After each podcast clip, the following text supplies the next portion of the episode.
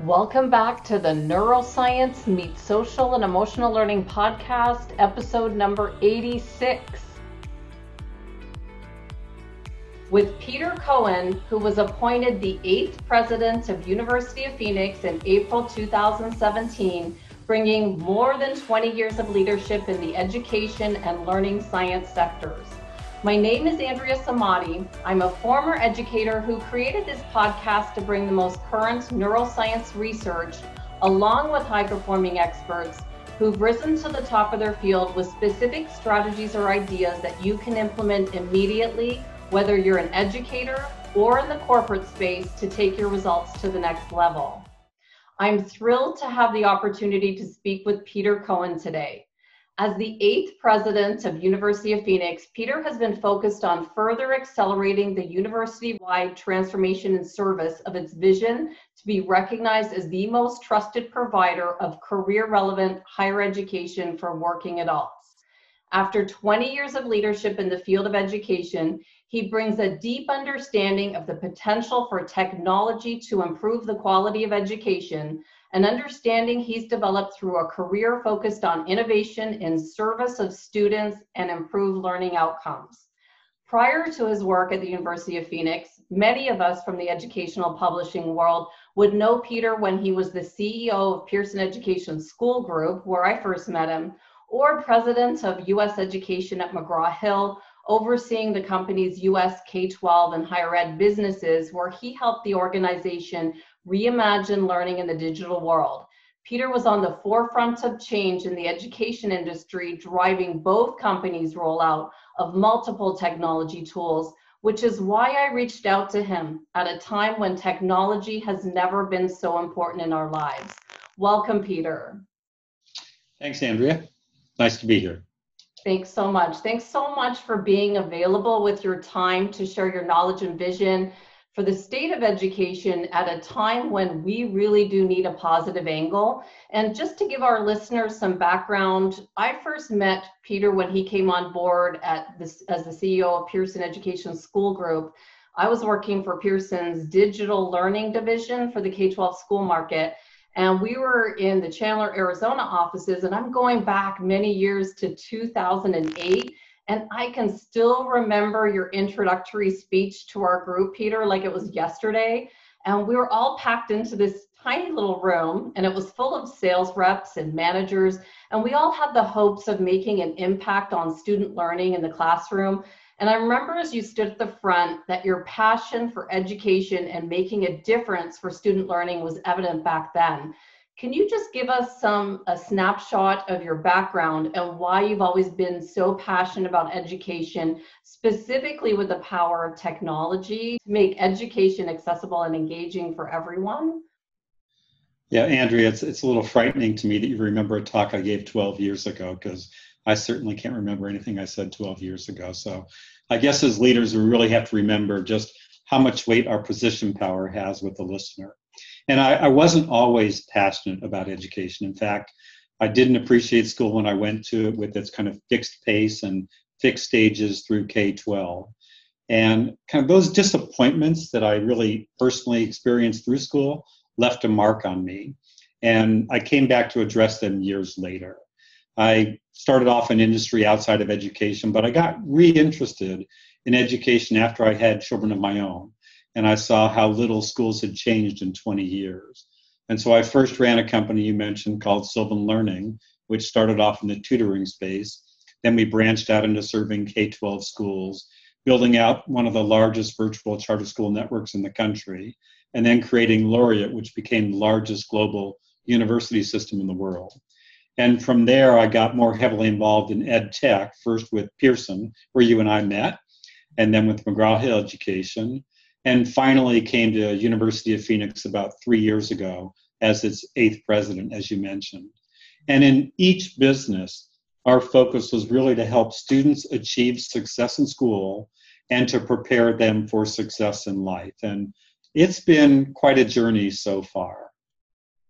Wow, well, you've you've done a lot for this field and like fast forwarding 12 years from that day we met, I don't think any of us in the room would have predicted the surge and importance of online learning as we see it today. And I say this with disappointment as well because the group you spoke to back then, it doesn't exist anymore. So, from your point of view, what is the state of education as you see it today with the power of online learning for our K 12 schools as well as our higher ed campuses? Yeah, I'll talk about that, but just one comment about your uh, comment out the Pearson Digital Group not existing not existing anymore. I think that's actually a good thing because it means that education technology has been incorporated into the mainstream for these large digital publishing companies. So back in uh, when I was at Sylvan, we built the second largest virtual charter school business before it was sold to Pearson. And prior to that, we created one of the earliest online tutoring companies.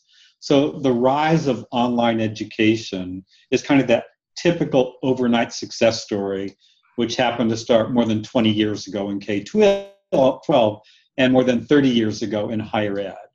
And when I think about sort of the promise of technology and education, I love the way that Florida Virtual School, which was one of the first online providers, described the benefits of online learning. Their, their sort of tagline was anytime, any place, any path, and any pace.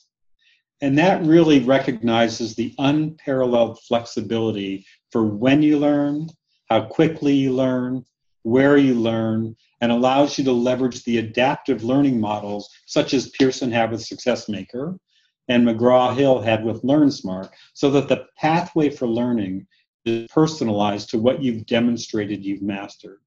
Now, today, I think we're seeing the best and worst of online learning. For those who were forced to jump in with no pre planning, no training, a mishmash of software systems that were cobbled together, and no curriculum cohesion, it's been a very sad state of affairs. And I think it's left students frustrated, teachers in tears, parents angry, and learning diminished. So all schools, both K 12 and higher ed, should now recognize that at least a hybrid model needs to be available from now on because this will not be our last pandemic. And the systems, the tools, the programs, the training, and the curriculum, are, they're all available to fulfill the promise of high quality online delivery. This past summer, we held free webinars for K 12 teachers and administrators to share our experience with thoughtfully delivered online teaching and preparation for this fall. And we reached 7,000 teachers and administrators. But we have over 3 million in America. So we still need a lot more professional development, more intensive planning for infrastructure support, and to bridge that inevitable equity gap, which has become even more apparent as students learn from homes without broadband access or a safe, quiet place to learn. So there's a lot more to do right now. Definitely thinking back to where we were back in 2008, I remember um, teachers just kind of getting on board with technology in the classroom.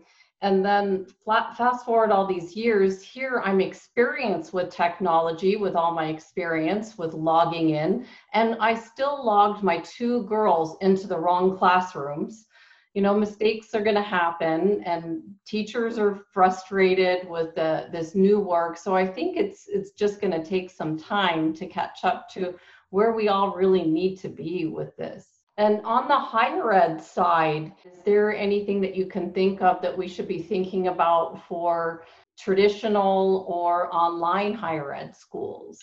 Well let me address both k-12 and higher ed in terms of what i think we need to do next. Sure. So First, when you think about going back to campus, whether it's a higher ed campus or whether you're talking about going to a K 12 school, I think the prioritization of what we should be doing as administrators and executives is the first thing is safety. We know that the COVID 19 virus is real and we know that it's very contagious. We know it spreads through the air. So we must examine our school environments. Do we have good air circulation? Can we put desks six feet apart? Can we enforce masks to re- reduce airborne transmission? Can we keep students physically distanced? And can we test and trace if we have positive cases? So, first off, safety. That should be primary for us. And then second, I think is most uh, second important is really about mental health. Um, we're in very stressful times today, so we really need to assure that our students are feeling okay mentally. This crisis is taking an immense toll on mental health, and it's increasing stress levels for students, for staff, for parents. And a student who's very stressed or even depressed is not going to be learning.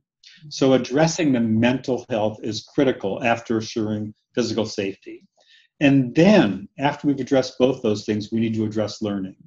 How do we organize our instruction for the highest levels of content mastery in an imperfect environment, which is this mishmash that you talked about with your daughter? And that requires a lot of coordinated planning across faculty, whether it's in person, hybrid, or fully online you, you, you can't sit a student in front of a computer screen for six hours. So you need to develop a plan for varieties of screen and non-screen activities, activities which involve getting up and moving around. And I believe that sadly, many schools haven't really prepared well enough for this fall. And if they did prepare for one set of requirements, those requirements changed within two weeks and their contingency plans were pretty rushed. So I don't think there's one simple answer for all schools, K 12 and higher ed, about how we tackle this crisis. But if you take the lens of safety first, mental wellness, and learning outcomes, we should come to the right decisions in each case. This is a time that requires strong leadership because there's no solution that's going to make everybody happy. So you have to have a rational process for examining the issues, building a plan which recognizes uncertainties that we must accept and the most logical path that a school needs to use to get through this, and then do a really good job of over communicating because there's going to be naysayers no matter what path you choose. And the more that I think we communicate, the more people will feel comfortable that at least you're following a rational path. And I think that's going to be really critical.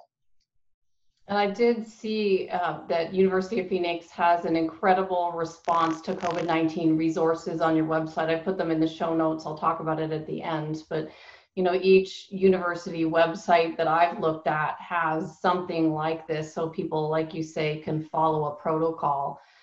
Um, something that's interesting because of the way Arizona schools work. My daughter went back to school in, or both of them went back in in August so I've had a month to see what this uh, going back to school looks like, where I'm watching some of my friends on the East Coast, they're just starting back now. And I, I think it's kind of neat because my youngest daughter, having these small sections of learning and then breaks has been wonderful for her because that's how the brain learns. You know, we, like you said, we're not designed to sit at a computer for six hours. So just to, you know, bring this to light that it's okay if the students are doing a little bit of instruction, having breaks. My daughter's been going and petting the cat on her breaks, and it's been wonderful for her. But then there's that other part that the older daughter misses the physical connection and seeing her friends. So there's the two sides to think about. But I really think that this this time will make some change in the future as, as we go back and and eventually when everyone's in the classroom to think well hey that worked really well where we took some breaks in between instruction that's what i'm hoping yeah never let a good crisis go to waste. Let's learn something from this.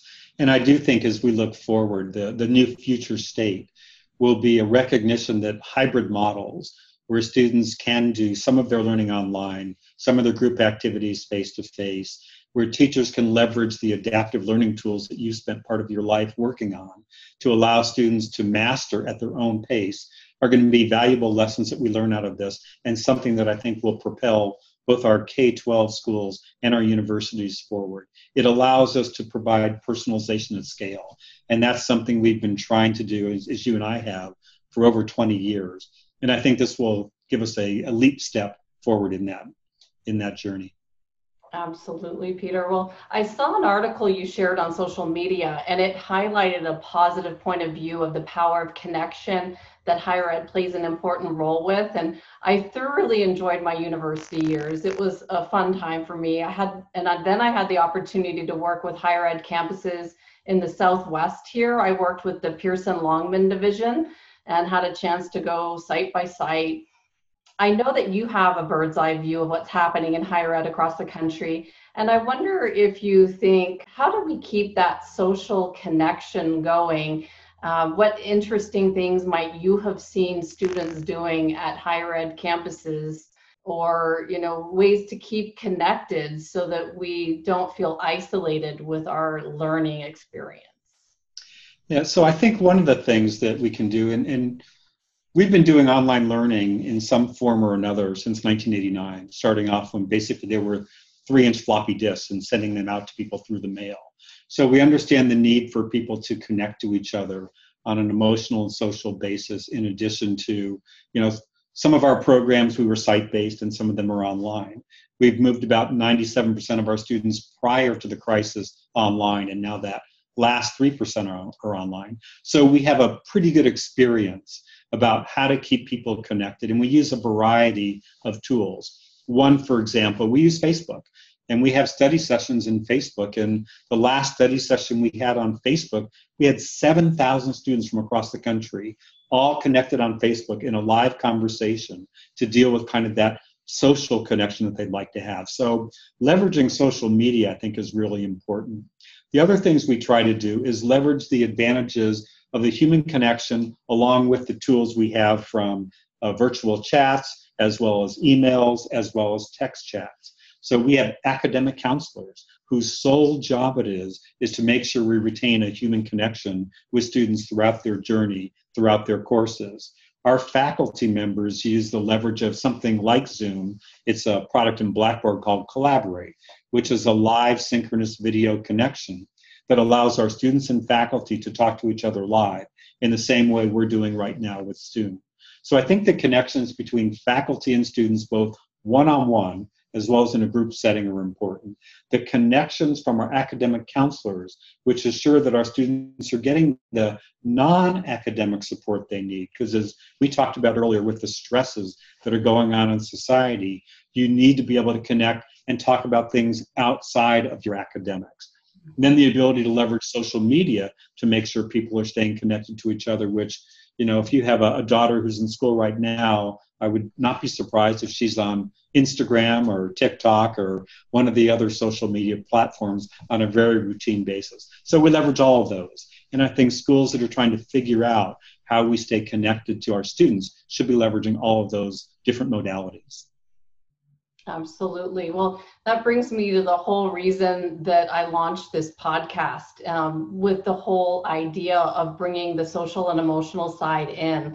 I've been interested and drawn to social and emotional really for the past 20 years, these skills, uh, because we know success in life and college and career specifically relies on a student's cognitive and their social and emotional development. So I don't want to just focus on the importance of these skills in our K-12 schools, but also the fact that after K-12, they go on to college and career. What skills do you think are important for students to learn immediately that you see might be missing at the college level and then into career? Yeah, I think you've hit upon something pretty important that today the majority of students who go to college go to college in order to prepare for a career. There are a few who go on to get PhDs and stay in academia, but the vast majority are really trying to join the workforce. And when you think about what you need to be successful in the workforce, you've got to be comfortable with both hard skills and what we call soft skills, which really aren't very soft at all. But the hard skills, such as the ability to analyze, interpret, and harness data. We have a data driven society in a workplace that is more data driven than ever before. All of the decisions I make in business and my peers make are driven by data. Let's see what the data says. So you've got to be able to analyze that data. You have to be comfortable that you are able to work with that data and competently convey data insights effectively and apply them practically. So, first, hard skills. Um, having an understanding of how technology works is really important today. Uh, you have to know how it works and you have to be able to apply it.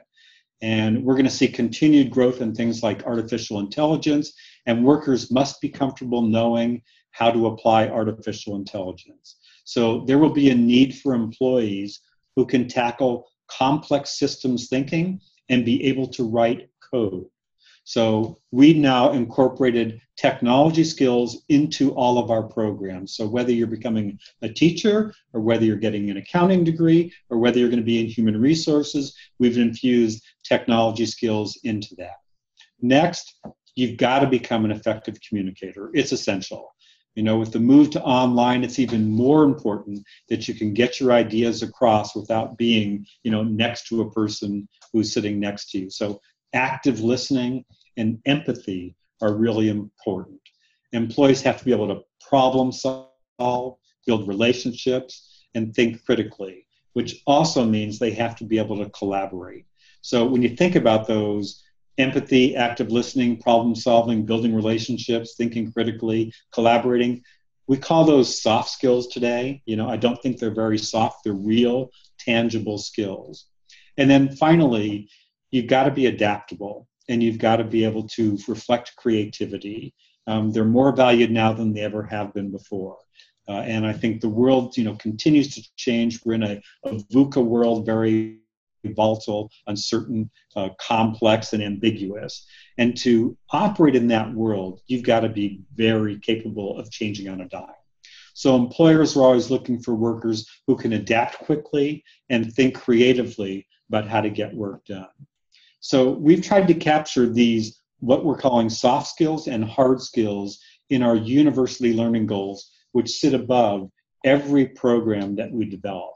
And that's our commitment to making sure that our students are ready for careers. Wow. I didn't know that you incorporated that into your whole value system there. That's that's wonderful and powerful for students. Thank and, you. Yeah, I didn't mention either that I did work at U of P prior to my time at Pearson. I was in the international division. I think it was like 48th Street out there where all the buildings were. Is that where the campus still is, or?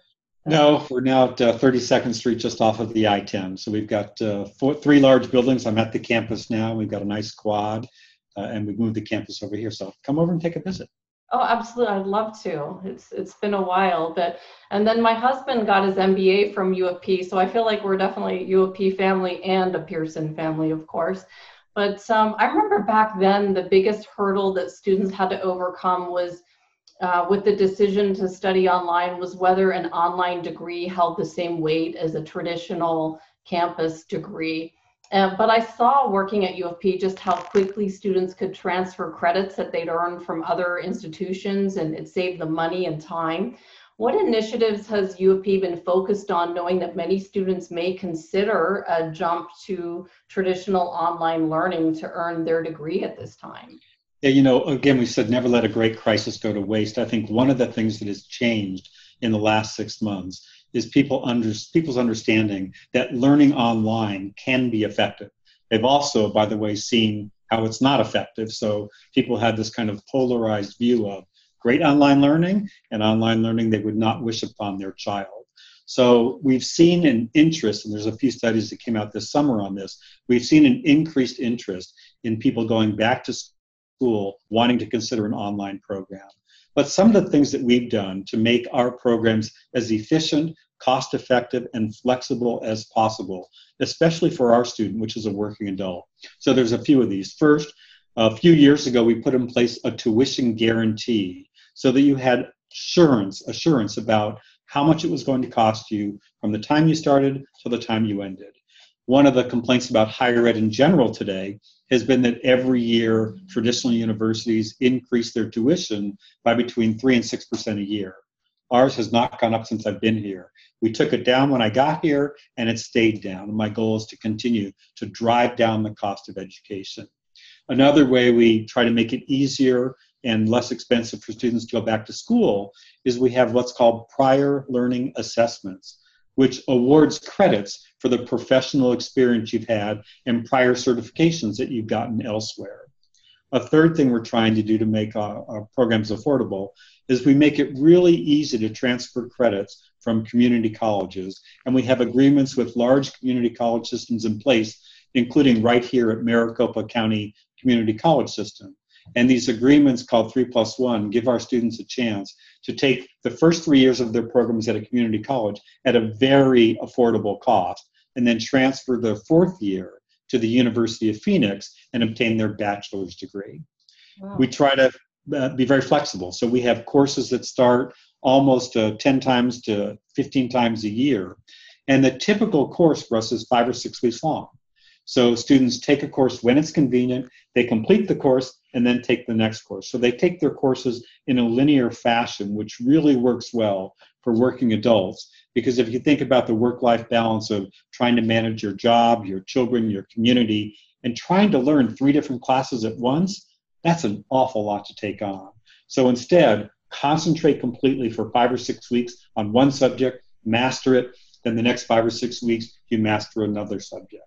And then finally, the last thing we just introduced this summer is again trying to lower that cost and don't have your husband hit me for this, but we've introduced a competency based MBA program that will allow you to complete your MBA in one year for about $10,000. Now, You have to meet some eligibility requirements in terms of your prior learning because it's a very intensive pace.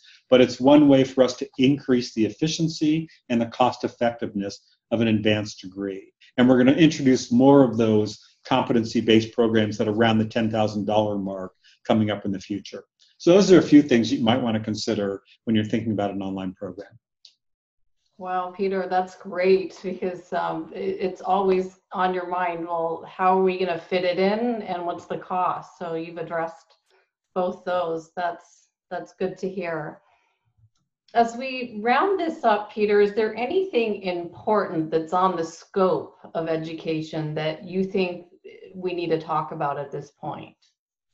You know, the one thing we haven't really talked about today, and it's been top of mind for me, and I think it's where education can play a major role, is addressing the social and racial inequities and injustices that we're facing in society today. They're in the news all the time. You know, for example, our systems for funding K 12 education often favors those who live in high income zip codes, and it perpetuates the divide in resources available to support high quality education, which ranges from school facilities to teacher salaries to even broadband access. And this divide means those with means tend to have better resourced education opportunities and are thus advantaged throughout life by stronger early learning and more access to technologies which can personalize learning at scale. And as a country, we need to address these equity canyons if we want all children to have an opportunity to succeed at the same rate. And I think this is a very tough, very emotional issue, but it's one that we have to tackle as a nation.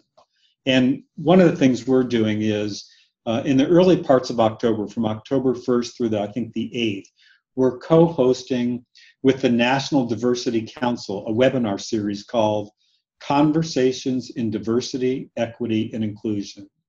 And this series will focus on three sectors of society healthcare, law enforcement, and education.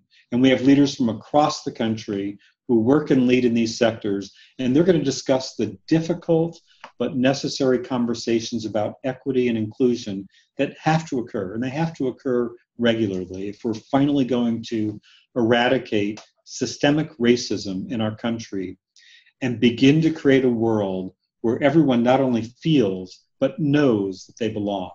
So, if any of our listeners here would like to participate in this completely free webinar series, you can check out our news hub and, and get a link to that. It's at news.phoenix.edu and it's free registration. And we'll have that posted by the end of this week in September 15th.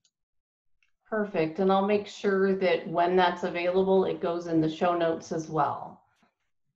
Great. Uh, thank you. Absolutely, Peter. Well, I want to thank you so much for your time today. It's been wonderful to see you again and connect in person it really is a testament that you never know who you're impacting when you're a leader standing in the front, paving the path. Thanks for all you do for education and for your employees. Well, thank you for having me, Andrew. It's great to finally connect with you again. It sounds like you've had a wonderful career, and I'm sure it's not even partly over. Take thank care. You.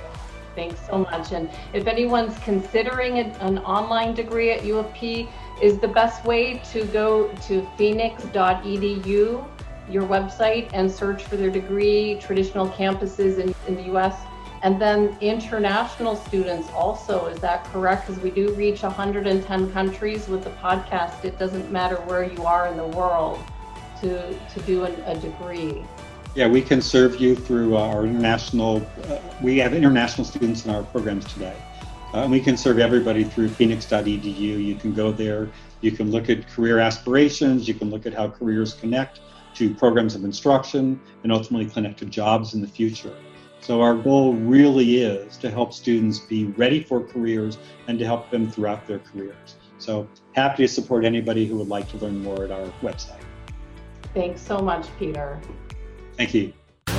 If you're enjoying the Neuroscience Meets Social and Emotional Learning podcast, please don't forget to subscribe so you'll stay up to date with our new episode. While you're there, please feel free to give us a review or a five star rating as it helps others find us. For more information on our programs, books, and tools for schools and the workplace, visit us at www.achieveit360.com.